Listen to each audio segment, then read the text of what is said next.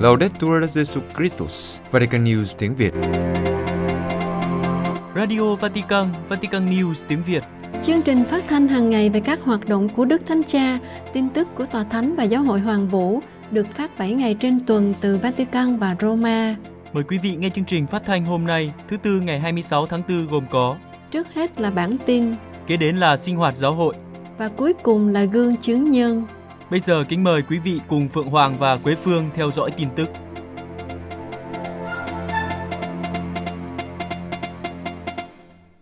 Đức Thanh Cha chủ sự khóa họp đầu tiên của Tân Hội đồng Hồng Y Cố vấn. Vatican, sáng thứ Hai 24 tháng 4, Đức Thánh Cha đã chủ sự khóa họp đầu tiên của Tân Hội đồng Hồng Y Cố vấn sau khi Ngài đổi mới cơ chế của hội đồng này vào ngày 7 tháng 3 vừa qua. Hội đồng Hồng Y Cố vấn gồm 9 Hồng Y, nên gọi tắt là C9. Hội đồng Hồng Y Cố vấn đã được Đức Thánh Cha thành lập vào ngày 28 tháng 9 năm 2013, gồm 9 Hồng Y, để trợ giúp Ngài trong việc điều hành giáo hội hoàn vũ và cải cách giáo triều Roma. Công việc cải cách giáo triều Roma được thực hiện qua tông hiến mới Predicate Evangelicum, được Đức Thánh Cha công bố ngày 19 tháng 3 vừa qua. Khóa họp đầu tiên của Hội đồng C9 trước đây diễn ra vào ngày 1 tháng 10 năm 2013 và khóa họp sau cùng vào tháng 12 năm 2013, trong đó đặc biệt thảo luận về giai đoạn châu lục của Thượng Hội đồng về tính hiệp hành. Các thành viên của Tân Hội đồng Hồng Y cố vấn gồm các Hồng Y Pietro Parolin, Quốc vụ Khanh Tòa Thánh, Fernando Veches Anzaga, Chủ tịch Phủ Thống đốc Thành Vatican, Fridolin Abongo Anri, Tổng giám mục Kinshasa, Ovas Gracias, Tổng giám mục Bombay, Sơn Patrick O'Malley, Tổng giám mục Boston, John Joseph Omela, Tổng giám mục Barcelona, Gerard Lacroix, Tổng giám mục Quebec, Jean-Claude Hollerich, Tổng giám mục Luxembourg, Sergio Daroca, Tổng giám mục San Salvador de Bahia. Thư ký hội đồng là Đức Tổng giám mục Marco Melino, giám mục hiệu tòa của Cresima. Tổng giáo phận Boston kêu gọi tín hữu cầu nguyện khi nhóm Satan sẽ tổ chức một sự kiện ma quỷ tại Boston. Boston, Tổng giáo phận Boston và Hiệp hội Quốc tế các nhà trừ quỷ đã yêu cầu các tín hữu công giáo chiếm lấy thiên đàng bằng cầu nguyện trước thông tin rằng, một sự kiện ma quỷ sẽ được tổ chức vào cuối tuần này tại thành phố Boston của Hoa Kỳ. Đền thờ Satan đã thông báo tổ chức SatanCon 2023 từ ngày 28 đến 30 tháng 4 tại khách sạn Boston Marriott Copley Place. Nhóm Satan coi đây là sự kiện Satan lớn nhất trong lịch sử và vé vào cửa đã được bán hết. Tuyên bố của Hiệp hội Quốc tế các nhà trừ quỷ nói rằng thật đáng buồn khi tất cả những điều này xảy ra vào mùa phục sinh. Thực ra không phải tình cờ mà sự kiện Satan kết thúc vào đêm Walpurgis và việc cử hành Beltane của người ngoại giáo, những ngày theo lịch sử lễ hội của chủ nghĩa Satan ngày nay. Đêm Walpurgis là đêm tụ tập của các phù thủy để thách thức Thiên Chúa, được tổ chức vào đêm trước ngày 1 tháng 5, 6 tháng sau ngày lễ Các Thánh 1 tháng 11. Còn Beltane là một ngày lễ ngoại giáo có nguồn gốc Celtic được tổ chức vào ngày 1 tháng 5. Hiệp hội quốc tế các nhà trừ quỷ cho biết sự kiện của Satan tổ chức các hội nghị, các thảo luận bàn tròn, các khoảnh khắc giải trí về các chủ đề thường nhằm mục đích làm băng hoại xã hội, phủ nhận thông điệp Kitô giáo và ơn cứu độ, làm suy thoái bản tính thụ tạo của con cái Chúa và phá hủy đức tin Kitô giáo. Cách đây vài ngày, thay mặt Đức Hồng Y San O'Malley, Đức Tổng giám mục Boston, Đức cha Mark William O'Connell, giám mục phụ tá Boston đã đưa ra một tuyên bố, trong đó Ngài khuyến khích các tín hữu không biểu tình trực tiếp mà hãy cùng nhau cầu nguyện. Ngài nói, điều quan trọng là Tổng giáo phận Boston phải có phản hồi, vì nhiều người đang lo lắng về điều này. Tuy nhiên, phản ứng của chúng ta phải cân bằng và tập trung vào cầu nguyện. Sự cân bằng là chống lại những tác động xấu có chủ đích của nó và ý định thu hút sự chú ý của nó, làm cho nó nổi bật hơn.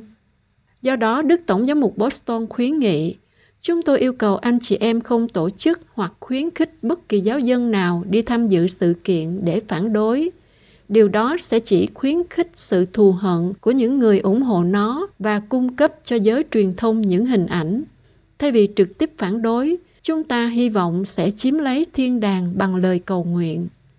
Đức cha cho biết tất cả các đình thánh, hầu hết các đan viện và nhiều giáo sứ của chúng ta sẽ mở cửa trong ba ngày của sự kiện ma quỷ để cầu nguyện và cử hành các thánh lễ với ý chỉ này. Sau khi yêu cầu các nhà thờ hết sức chú ý đến các ý định phạm thánh của nhóm Satan, Đức cha đã khuyến khích tín hữu cầu nguyện với tổng lãnh thiên thần Michael trong những ngày này. Các giám mục Scotland thúc giục chính phủ không hợp pháp hóa việc phá thai. Scotland đáp lại bản kiến nghị kêu gọi Quốc hội Scotland thúc giục chính phủ đưa ra luật để hợp pháp hóa hoàn toàn các dịch vụ phá thai. Các giám mục Scotland kêu gọi Quốc hội nước này bác bỏ các đề xuất hợp pháp hóa việc phá thai. Theo thông luật của Scotland, phá thai là một tội, nhưng việc phá thai đã được hợp pháp trong hầu hết các trường hợp kể từ đạo luật phá thai năm 1967. Đạo luật này cho phép phá thai khi thai chưa quá 24 tuần tuổi và việc tiếp tục mang thai sẽ gây rủi ro lớn hơn là chấm dứt mang thai, cũng như tổn thương đối với sức khỏe thể chất hoặc tinh thần của người phụ nữ mang thai hoặc bất kỳ đứa trẻ nào hiện có trong gia đình. Hoặc việc phá thai là cần thiết để ngăn ngừa tổn thương nghiêm trọng lâu dài đối với sức khỏe thể chất hoặc tinh thần của người phụ nữ mang thai. Hoặc việc tiếp tục mang thai sẽ gây rủi ro lớn hơn cho tính mạng của thai phụ so với việc chấm dứt thai kỳ, hoặc có một rủi ro đáng kể nếu đứa trẻ được sinh ra sẽ bị những bất thường về thể chất hoặc tinh thần đến mức bị tàn tật nghiêm trọng. Trong bản đệ trình của mình, các giám mục Scotland cho biết nếu việc phá thai được hợp pháp hóa ở Scotland, thì điều đó sẽ khiến Scotland trở thành một trong những chế độ phá thai cực đoan nhất trên thế giới, vượt xa giới hạn thời gian phá thai 12 tuần của hầu hết các nước Liên minh châu Âu, cho phép phá thai cho đến khi sinh ra vì bất kỳ lý do gì, kể cả phá thai vì lý do giới tính và vì bất kỳ khuyết tật nào, dù nghiêm trọng đến đâu, và dẫn đến việc loại bỏ yêu cầu phải có hai bác sĩ ký tên khi việc phá thai cũng có thể gây nguy hiểm cho thai phụ bằng cách loại bỏ các hình phạt hình sự đối với việc phá thai được thực hiện trong môi trường không an toàn hoặc bị ép buộc. Các Scotland viết rằng mọi vụ phá thai đều liên quan đến việc lấy đi mạng sống con người vô tội. Chúng tôi kêu gọi Quốc hội Scotland và chính phủ bằng những điều kiện mạnh mẽ nhất có thể nhìn nhận thực tế của việc phá thai, điều luôn gây tử vong cho trẻ chưa được sinh ra. Các ngài cũng chứng minh rằng số liệu thống kê cho thấy nghèo đói đóng vai trò quan trọng trong việc quyết định phá thai của phụ nữ khi phụ nữ ở những khu vực nghèo có khả năng phá thai cao gấp đôi. Theo các giám mục, nhà nước có nghĩa vụ hỗ trợ những phụ nữ và gia đình rơi vào hoàn cảnh khó khăn như vậy và những người cảm thấy rằng họ không còn lựa chọn nào khác. Các giám mục kêu gọi các nghị sĩ và các nhà lãnh đạo chính trị hợp tác để tăng cường nỗ lực thúc đẩy các lựa chọn thay thế cho việc phá thai, đảm bảo hỗ trợ cho những phụ nữ gặp khủng hoảng khi mang thai, đồng thời thừa nhận và thực thi quyền bình đẳng đối với những đứa trẻ trong bụng mẹ. Điều đầu tiên trong số đó là quyền được sống. Các ngài nói rằng dấu hiệu của một xã hội nhân đạo và nhân ái là vượt qua những khó khăn và thách thức mà phụ nữ phải đối mặt trong trường hợp khủng hoảng mang thai, theo cách thức khẳng định cuộc sống, chứ không phải hủy hoại cuộc sống. Đức Tổng giám mục Gallagher cho rằng chiến tranh sẽ kết thúc ngay cả khi không như Tổng thống Putin hoặc Zelensky hình dung. Vaduz phát biểu tại Hội nghị Ngoại giao và tin mừng ở Liechtenstein ngày 24 tháng 4, Đức Tổng giám mục Paul Ricard Gallagher, Ngoại trưởng Tòa Thánh, cho rằng chiến tranh sẽ kết thúc ngay cả khi không như Tổng thống Putin hoặc Zelensky hình dung. Đi từ chủ đề của hội nghị, Đức Tổng giám mục Gallagher nói ngoại giao tòa thánh được gợi hứng từ tin mừng và do đó luôn ủng hộ hòa bình và nhân phẩm, lấy lòng thương xót là sợi chỉ đỏ cho hoạt động ngoại giao. Ngoại giao của tòa thánh không vì lợi ích quyền lực, chính trị, kinh tế hay hệ tư tưởng như các quốc gia khác, nhưng tòa thánh quan tâm thúc đẩy công ích vì thế trong ngoại giao, tòa thánh có nhiều tự do hơn và nói rõ cho các bên biết nếu họ có cái nhìn tự quy chiếu có thể gây hại cho mọi người. Thực tế, trong thời đại dịch và xung đột ở Ukraine, Đức Thánh Cha được những nhân vật lớn trên thế giới coi là một người có thẩm quyền luân lý đạo đức và một điểm quy chiếu đáng chú ý.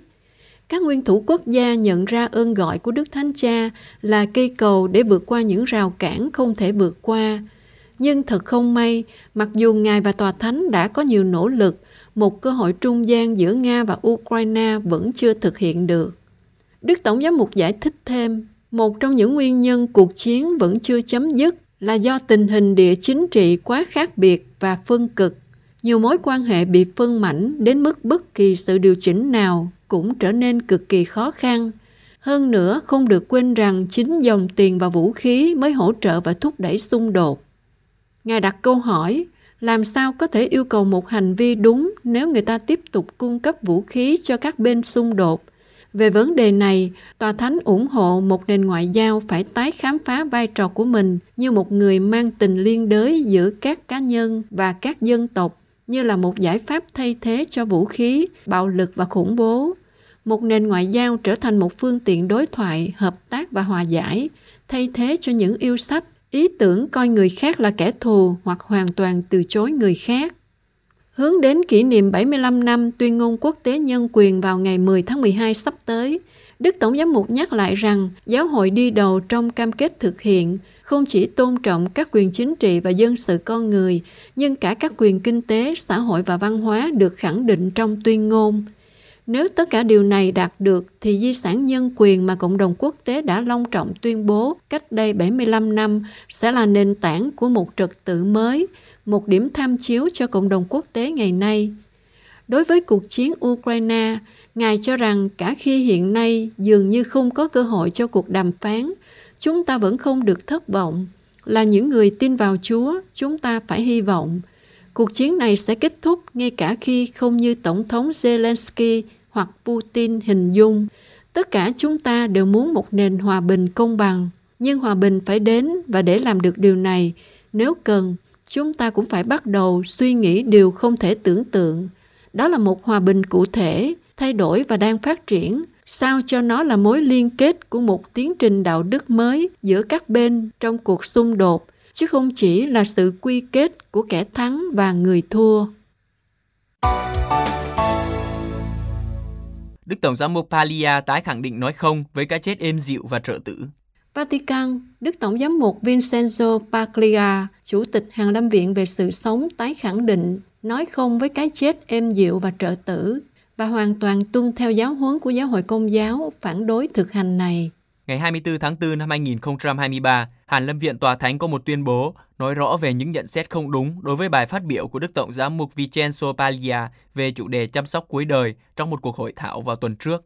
Trong bài phát biểu, đề cập đến pháp luật Ý quy định về vấn đề này, Chủ tịch Hàn Lâm Viện Tòa Thánh nói vào năm 2019, Tòa Hiến pháp Ý đã đưa ra phán quyết rằng trong một số điều kiện và trường hợp nhất định, một người có thể yêu cầu bác sĩ trợ giúp kết thúc cuộc đời. Nghĩa là trợ tử vẫn là một tội phạm, nhưng sẽ không bị hình sự hóa nếu hội đủ các điều kiện. Hàn Lâm Viện Tòa Thánh tuyên bố, với trích dẫn này của Đức Tổng Giám mục không có nghĩa là sự thỏa hiệp pháp lý cũng là sự thay đổi quan điểm đạo đức luân lý đối với việc trợ tử. Tuyên bố viết rằng không cần phải giải thích thêm nữa. Ở cấp độ khoa học và văn hóa, Đức Tổng Giám mục luôn ủng hộ sự cần thiết đồng hành với người bệnh ở giai đoạn cuối đời, sử dụng phương pháp xoa dịu và quan tâm chăm sóc, nhằm đảm bảo không ai phải đối diện với đau khổ và bệnh tật trong cô đơn, cũng như không phải một mình trước những quyết định khó khăn ở giai đoạn cuối đời. Trong những lần phát biểu trước đây, Chủ tịch Hàn Lâm Viện Tòa Thánh luôn nhấn mạnh đến giáo lý của Hội Thánh Công giáo về chăm sóc cuối đời. Như vào năm 2019, Ngài nói rằng là những người tin, chúng ta phải nhớ rằng sau cái chết, cuộc sống vẫn tiếp tục. Tôi tin rằng việc đồng hành với người hấp hối là một nhiệm vụ cao cả mà mỗi tín hữu phải cổ võ. Các Kitô hữu phải đấu tranh với văn hóa trợ tử. Và Ngài kết luận, tự kết liễu cuộc đời luôn là một thất bại lớn và chúng ta không bao giờ biến điều này thành một chọn lựa khôn ngoan. Đó là một thất bại lớn của chúng ta. Đức Hồng Y Parolin nhắc nhở, Đại học Công giáo cần chú ý tính nhân văn trong đào tạo. Roma, trong thư gửi đến Đức Tổng giám mục Mario Denpini của Milano nhân ngày thứ 99 của Đại học Công giáo Thánh Tâm, Đức Hồng Y Pietro Parolin, Quốc vụ Khanh Tòa Thánh, mời gọi trường đại học đóng góp cho sự phát triển kiến thức, phục vụ nhân phẩm con người và công ích, đặc biệt những người yếu thế và thiệt thòi. Đại học Công giáo Thánh Tâm là trường lớn nhất ở Ý và Âu Châu. Vì thế, Đức Hồng Y nhắc nhở rằng trung tâm giáo dục này cần tiếp tục là một điểm tham chiếu cho các đại học khác về đào tạo thế hệ mới, làm sao để qua việc giải quyết những vấn đề lớn của thời đại, sinh viên có thể tham gia vào việc xây dựng một xã hội nhân văn mới. Tính nhân văn mới này coi trọng tri thức vì mục đích đúng đắn và cao cả, nghĩa là phục vụ nhân phẩm con người và công ích, đặc biệt là những người yếu thế và thiệt thòi. Về điểm này, theo Đức Hồng Y, cái nhìn Kitô giáo có thể và phải đóng góp cho sự phát triển của tính nhân văn mới này.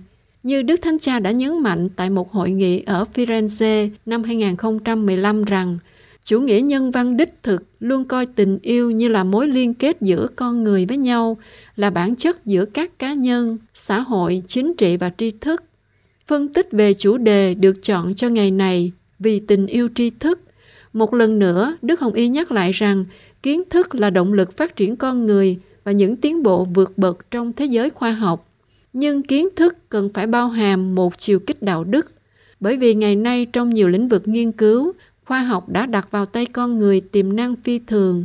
Cùng lúc đó, sự phát triển của khoa học có thể chống lại nhân loại.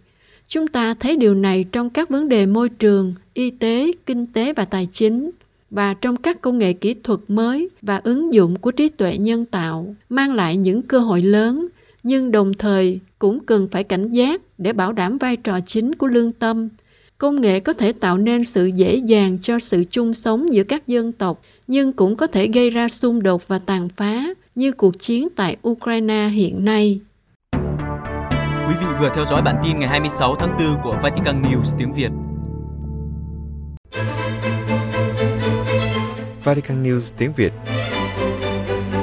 Chuyên mục Sinh hoạt giáo hội Giáo hội Hungary trước ngưỡng cửa cuộc viếng thăm của Đức Thánh Cha. Kính thưa quý thính giả, thứ Sáu tới đây ngày 28 tháng 4, Đức Thánh Cha sẽ lên đường bắt đầu chuyến tông du lần thứ 41 ngoài nước Ý với 3 ngày viếng thăm Hungary, quốc gia thứ 61 ngày viếng thăm kể từ khi được bầu làm giáo hoàng cách đây 10 năm. Khẩu hiệu của chuyến viếng thăm Hungary là Chúa Kitô là tương lai của chúng ta. Đây không phải là lần đầu tiên Đức Thánh Cha đến Hungary. Vào tháng 9 năm 2021, Ngài đã đến thủ đô Budapest của Hungary để chủ sự thánh lễ bế mạc Đại hội Thánh thể quốc tế lần thứ 52. Nhưng cuộc viếng thăm đó không được xem là một cuộc viếng thăm chính thức khi Ngài chỉ dừng lại Hungary chưa tròn 8 tiếng đồng hồ. Thực tế, đây chỉ là một chặng dừng chân trước khi viếng thăm Slovakia 3 ngày. Do đó, Chuyến viếng thăm Hungary lần này của Đức Thánh Cha rất được người dân Hungary mong chờ và chính Đức Thánh Cha cũng chờ đợi để gặp mọi thành phần của giáo hội và xã hội của Hungary. Trong số 9 triệu 731 ngàn dân của Hungary, có gần 6 triệu tín hữu công giáo, chiếm 61,2% dân số, trong khi tín hữu tin lành chiếm 15% và 18% là những người vô thần. Nhóm sắc tộc chính tại Hungary là người Hungary, kế đến là người Rome và người Đức. Lịch sử giáo hội ở Hungary gắn chặt với lịch sử của nhà nước Hungary được Thánh vương Stefano thứ nhất của Hungary, một nhà truyền giáo và bổn mạng của Hungary với tước hiệu vua tông đồ thành lập được thánh hiến ngày 25 tháng 12 năm 1000, vua Stefano không chỉ tổ chức đời sống chính trị của dân tộc khi hợp nhất 39 quận thành một vương quốc duy nhất, nhưng cả đời sống tôn giáo khi đặt nền móng cho nền văn hóa Kitô giáo vững chắc của quốc gia. Dưới triều đại của Ngài, nhiều nhà thờ và đan viện đã được xây cất, trong đó có đan viện Thánh Martino nổi tiếng của dòng biển Đức ở Pannonhalma và 10 giáo phận được thành lập, trong đó có giáo phận Estegom, trụ sở của Tổng giám mục và giáo chủ Hungary. Khi vua Stefano qua đời, Hungary đứng giữa cuộc chiến giữa đế chế Roma và giáo hoàng về việc bổ nhiệm các chức sắc cao cấp của giáo hội và cả chính Đức Giáo Hoàng. Hungary đã đứng về phía Đức Giáo Hoàng. Vào thời gian này, nhà nước và giáo hội được hợp nhất và dưới triều vua thánh Louis cả. Vào thế kỷ 14, Hungary có thêm các giáo phận mới như Navrarat, Nitra, ngày nay thuộc Slovakia, Charnas và Nagiseben, ngày nay là Sibiu ở Romania. Trong thời kỳ cải cách tin lành, phần lớn người Hungary đã từ bỏ công giáo, nhưng nhiều người cũng đã quay trở lại sau khi Hungary bị sáp nhập vào đế quốc Áo vào thế kỷ 17, nhờ hoạt động của các nhà truyền giáo tại các vùng lãnh thổ mà Áo chiếm được. Nhân vật chính của cuộc cải cách công giáo trong nước là Đức Hồng Y Peter Pasmani, dòng tên, tổng giám mục của Estegom và là người sáng lập Đại học Nagyszombat, Đại học Công giáo Hungary đầu tiên, ngày nay là Trnava ở Slovakia. Vào thế kỷ 18, nữ hoàng Maria Theresa và con trai Joseph thứ hai của Áo đã trục xuất nhiều dòng tu khỏi lãnh thổ của đế quốc Áo, bao gồm cả Hungary. Ngày nay, giáo hội Hungary có 17 giáo phận và thực thể tương đương với 2.048 giáo sứ và 168 trung tâm mục vụ do 37 giám mục và 1.967 linh mục coi sóc, trong đó có 1.644 linh mục triều và 323 linh mục dòng. Giáo hội cũng có 287 đại chúng sinh, 62 tu huynh, 579 nữ tu và 97 thành viên tu hội đời, 2.302 giáo lý viên. Giáo hội quản lý và điều hành 565 cơ sở giáo dục với 156.194 học sinh và 228 cơ sở bác ái và xã hội.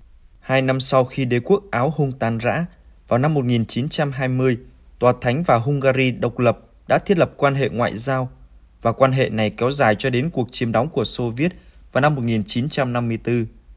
Giữa hai quốc gia không ký hiệp định nào nhưng chỉ có một cam kết vào năm 1927 để hướng dẫn các tiến trình bổ nhiệm giám mục và giáo hạt quân đội.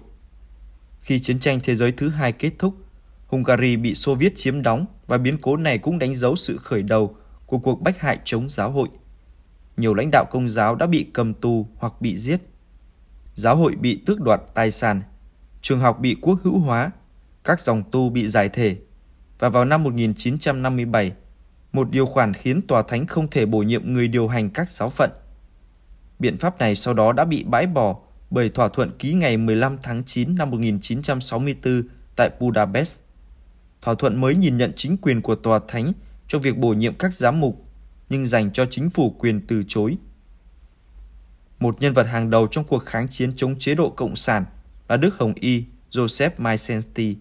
Ngài là tổng giám mục của Estengom, và giáo chủ của Hungary từ năm 1945, được Đức Pio XII phong làm Hồng Y vào năm 1946. Năm 1948, Ngài đã bị bắt, bị tra tấn và bị kết án sau một phiên tòa mang tính trình diễn vì phản quốc, gián điệp và buôn bán tiền tệ được giải thoát trong cuộc nổi dậy năm 1956 sau 8 năm tù.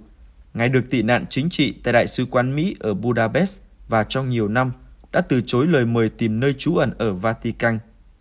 Ngài chỉ đến Vatican vào năm 1971 nhưng sau đó định cư ở thủ đô Vienna của Áo và qua đời ở đó vào năm 1975.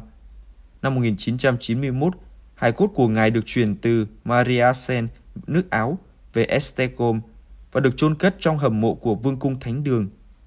Nhân dịp viếng mộ ngài vào năm 1991, Đức Gioan Phaolô II đã định nghĩa đó là một chứng tá về lòng trung thành với Chúa Kitô, với giáo hội và về tình yêu đất nước. Ngày 12 tháng 2 năm 2019, Đức Thánh Cha Francisco đã công nhận những nhân đức anh hùng của Đức Hồng Y Minstensi và do đó đã tuyên bố Ngài là đấng đáng kính. Sau khi chế độ Cộng sản sụp đổ ở Đông Âu, giáo hội có thể tái hoạt động hoàn toàn nhờ luật mới về tự do tôn giáo được đưa ra vào năm 1990. Ngày 9 tháng 2 năm 1990, chính phủ Hungary nối lại quan hệ ngoại giao với tòa thánh. Trong những năm tiếp theo, hai bên đã ký hai thỏa thuận quan trọng khác. Một về hỗ trợ tôn giáo cho lực lượng vũ trang và cảnh sát biên phòng được ký năm 1994 và một về tài trợ cho các hoạt động dịch vụ công cộng và các hoạt động tôn giáo thuần túy được thực hiện bởi giáo hội công giáo và về một số vấn đề về tài sản. Vấn đề tài sản được sửa đổi vào năm 2013 để điều chỉnh cho phù hợp với hiến pháp mới năm 2011. Năm 1991, Quốc hội của Budapest cũng đã bỏ phiếu về luật hoàn trả tài sản của giáo hội đã bị tịch thu sau chiến tranh và năm sau đó về đề xuất tài trợ của nhà nước cho các giáo hội. Trong bối cảnh mới này, Thánh Gioan Phaolô II đã viếng thăm Hungary hai lần từ ngày 16 đến ngày 20 tháng 8 năm 1991 và ngày mùng 6 đến mùng 7 tháng 9 năm 1996. Cũng chính thánh nhân đã cử hành thánh lễ tuyên phong chân phước đầu tiên cho một người Hungary sau khi Cộng sản sụp đổ. Đó là Đức cha Vilos Apor, một giám mục đã bị lính Xô Viết sát hại vào thứ Sáu tuần thánh năm 1945. Các vị tử đạo khác dưới thời Cộng sản được tuyên phong chân phước trong những năm sau đó.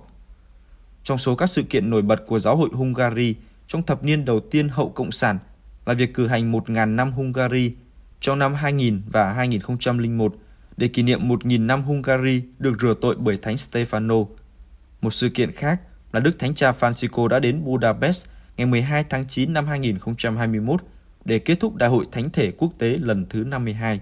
Sự sụp đổ của chế độ Cộng sản đánh dấu sự tái sinh của giáo hội ở Hungary. Với khoảng 6 triệu tín hữu công giáo, giáo hội công giáo Hungary rất năng động trong nhiều lĩnh vực, đặc biệt là về giáo dục. Trong những năm này, nhiều dòng tu đã trở lại Hungary. Hiện tại có hơn 100 dòng. Một điểm tích cực khác của giáo hội Hungary là sự sống động của các phong trào giáo dân.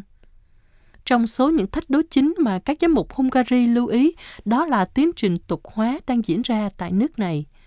Trong dịp các giám mục Hungary về Vatican vào năm 2008, Đức Vĩnh Đức 16 đã lưu ý về điều này.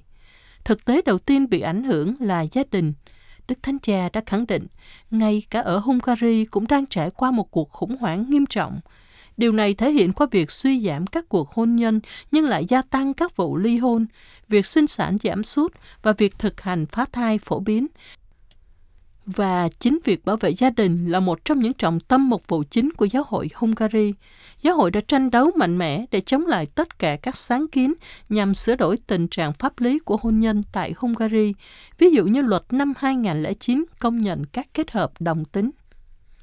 Các giám mục cũng đã nhiều lần lên tiếng qua các tuyên bố và tài liệu mục vụ về việc bảo vệ cội nguồn Kitô giáo của châu Âu và canh tính công giáo của Hungary đang bị đe dọa bởi chủ nghĩa tân ngoại giáo, chủ nghĩa khoái lạc và những ý tưởng tự do cấp tiến đang tìm cách áp đặt chế độ độc tài của chủ nghĩa tương đối trên đất nước, như các ngài đã nêu lên trong một lá thư mục vụ vào năm 2009. Năm 2011, chính phủ đã thông qua hiến pháp mới có lời tựa công nhận rõ ràng vị trí ưu việt của Kitô giáo trong lịch sử của đất nước và xác định Kitô giáo là một yếu tố cấu thành và thống nhất của quốc gia Hungary. Sau đó luật cơ bản cam kết rằng nhà nước bảo vệ theo hiến pháp sự sống của con người từ khi thụ thai cho đến khi chết tự nhiên. Chính phủ cũng đưa ra luật giáo dục mới có hiệu lực vào năm 2013, đưa các giờ học tôn giáo tùy chọn vào trong các trường công lập Hungary cũng quảng đại hoạt động trợ giúp các Kitô hữu bị bách hại trên toàn thế giới, đặc biệt là ở Trung Đông. Nhiều sáng kiến được đưa ra để hỗ trợ cộng đồng Kitô hữu nạn nhân của cuộc xung đột Syria. Bên cạnh đó, còn có sự trợ giúp của những người tị nạn trong các trại tị nạn của khu vực. Không phân biệt tín ngưỡng, Giáo hội Quảng Đại chào đón hàng ngàn người tị nạn Ukraine sau cuộc xâm lược của Nga vào ngày 24 tháng 2 năm 2022. Các vấn đề khác ở trung tâm mối quan tâm mục vụ của giáo hội Hungary là sự nghèo đói và loại trừ xã hội. Đặc biệt cần lưu ý trong bối cảnh này là sự dấn thân quan trọng của giáo hội vì người Rom, những người chiếm gần 10% dân số Hungary. Trong nhiều năm, giáo hội địa phương đã đi đầu trong việc hội nhập họ vào cơ cấu xã hội và đưa họ đến với nền giáo dục. Hơn nữa, giáo hội đã thực hiện bản dịch đầu tiên gồm kinh thánh và nghi thức thánh lễ sang tiếng Lovari, ngôn ngữ được người Rom sử dụng rộng rãi.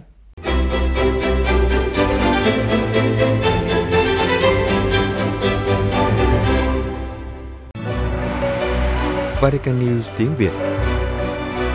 Chuyên mục Gương chứng nhân. Chứng tá của ông Manuel Guilang, người thúc đẩy đạo đức nhân văn trong các công ty. Sau một thời gian chiến đấu với bệnh ung thư thực quản, ông Manuel Guilang, người Tây Ban Nha, nhà nghiên cứu và kinh tế học, một người dấn thân thúc đẩy đạo đức nhân văn trong các công ty, đã qua đời ở tuổi 53 vào thứ năm tuần thánh vừa qua. Cái chết của ông đã để lại một khoảng trống rất lớn trong gia đình, bạn bè, đồng nghiệp và trong giới tri thức. Bởi vì không chỉ là một chuyên gia được mọi người biết đến, ông Manuel còn là một người tuyệt vời, một nhân cách sáng ngời và trên hết là một Kitô hữu sống theo tinh thần của tin mừng. Ông Manuel Quillen đã sáng lập và là giám đốc của Viện Đạo đức trong truyền thông và các tổ chức, thường xuyên thúc đẩy chiều kích đạo đức trong kinh doanh. Dự án đạo đức của khoa kinh tế thuộc Đại học Valencia và tuyên ngôn ủng hộ Tổng cục Kinh doanh Nhân văn là một trong những dự án mà ông đã tham gia. Ơn gọi dấn thân phục vụ theo tinh thần Kitô của Manuel xuất hiện rất sớm. Ở tuổi 14, Manuel đã đăng ký trở thành thành viên của giám hạt tổng dân Obus Dei. Manuel trung thành với ơn gọi này trong suốt đời, qua sự phục vụ Chúa và tha nhân một cách gương mẫu. Những người biết ông đều nói ở nơi ông toát lên niềm vui của người biết mình là con Chúa. Ông thích dạy học, tìm mọi cách để truyền đạt cho người khác kiến thức và đạo đức nghề nghiệp. Ông đã cam kết mạnh mẽ và quyết tâm mang đạo đức nhân văn đến các tổ chức và lãnh đạo doanh nghiệp. Trong tang lễ của vị giáo sư yêu quý này, người anh em sinh đôi của ông, Antonio, đã kêu gọi giới tri thức đừng để di sản Manuel xây dựng bị mai một. Theo ông Antonio, sự kiên trì và dấn thân tuyệt vời, nét đặc trưng của Manuel là điều cần thiết để thực hiện dự án đạo đức của khoa kinh tế Đại học Valencia. Điều này cần phải tiếp tục thực hiện. Manuel làm việc không mệt mỏi, tận dụng tối đa thời gian cho công việc, nhưng cũng dành thời gian cống hiến hết mình cho những ai cần đến ông. Ông biết cách phân chia thời gian cho khoa học và phục vụ tha nhân.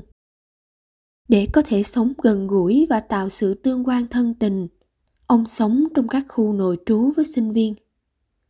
Ở môi trường này, ông quảng đại trao ban chính mình và khiêm tốn đón nhận lòng quý mến của mọi người. Đời sống của ông là một cuộc đời chỉ làm việc vì công ích. Có thể ông không nhận ra, nhưng những người bạn của ông làm chứng. Ông là người đã được giao hai yến hoặc năm yến và đã biết gây lời thêm gấp đôi được nói đến trong tin mừng Thánh Mắc Theo. Một trong những công lao to lớn của ông là nâng cao nhận thức về sự cần thiết của đạo đức kinh doanh. Lấy con người làm trung tâm, cả trong lĩnh vực học thuật quốc gia và quốc tế, cũng như trong kinh doanh. Ông cho rằng đạo đức nhân văn phát họa một vòng tròn đạo đức. Ông giải thích trong cuốn sách Đạo đức trong các tổ chức xây dựng lòng tin. Các hành vi đạo đức liên tục của các cá nhân mang phẩm chất con người, chân thật, công bằng, trung thành, có tác động đến việc ra quyết định của chính người đó và ở một khía cạnh khác tạo kết quả tích cực cho trật tự tâm lý xã hội và kỹ thuật kinh tế. Nhờ nghiên cứu về Aristotle, Thánh Thomas Aquino và quân Anthony Perez Lopez, ông hiểu rằng cách tiếp cận của khoa học xã hội hiện tại, thiếu một khía cạnh vị tha hoặc lấy con người làm trung tâm. Ông bảo vệ động cơ làm việc cho người khác liên quan đến việc thờ phượng chúa. Có một vai trò quan trọng và có thể giải thích hành vi của con người một cách rất đầy đủ. Sự kết hợp giữa nhu cầu của mỗi người với điều kiện tốt đẹp có thể mang lại cho người khác là một cách tiếp cận rất mới lạ trong các trường học và diễn đàn học thuật. Ông đã kết nối cuộc đối thoại của khoa học xã hội và nhân văn và cách chúng có thể mang lại lợi ích cho nhau, một đề xuất gây ấn tượng với công chúng. Một trong những công lao của ông là cách ông phát triển luận lý của tình yêu. Theo đó, một người đang yêu nghĩa là đang phát triển. Một ý tưởng mới lạ trong lĩnh vực học thuật và có tác động đến mọi người khi nghe đến. Ông rất dũng cảm khi bảo vệ ý tưởng này với tư cách là một nhà nghiên cứu, nhưng đồng thời cũng phản ánh rất rõ phẩm chất con người của ông. Ông là người biết hiến thân, biết yêu thương tha nhân, biết hiến thân một cách tự do cho dù sức khỏe bị ảnh hưởng. Những người quen biết ông vẫn nhớ mãi câu nói của nhà khoa học. Ở đâu có niềm tin sự hài lòng và động lực cá nhân trong công việc được tạo ra. Sau đó, các giá trị và hành động tiếp tục củng cố niềm tin đã được chia sẻ.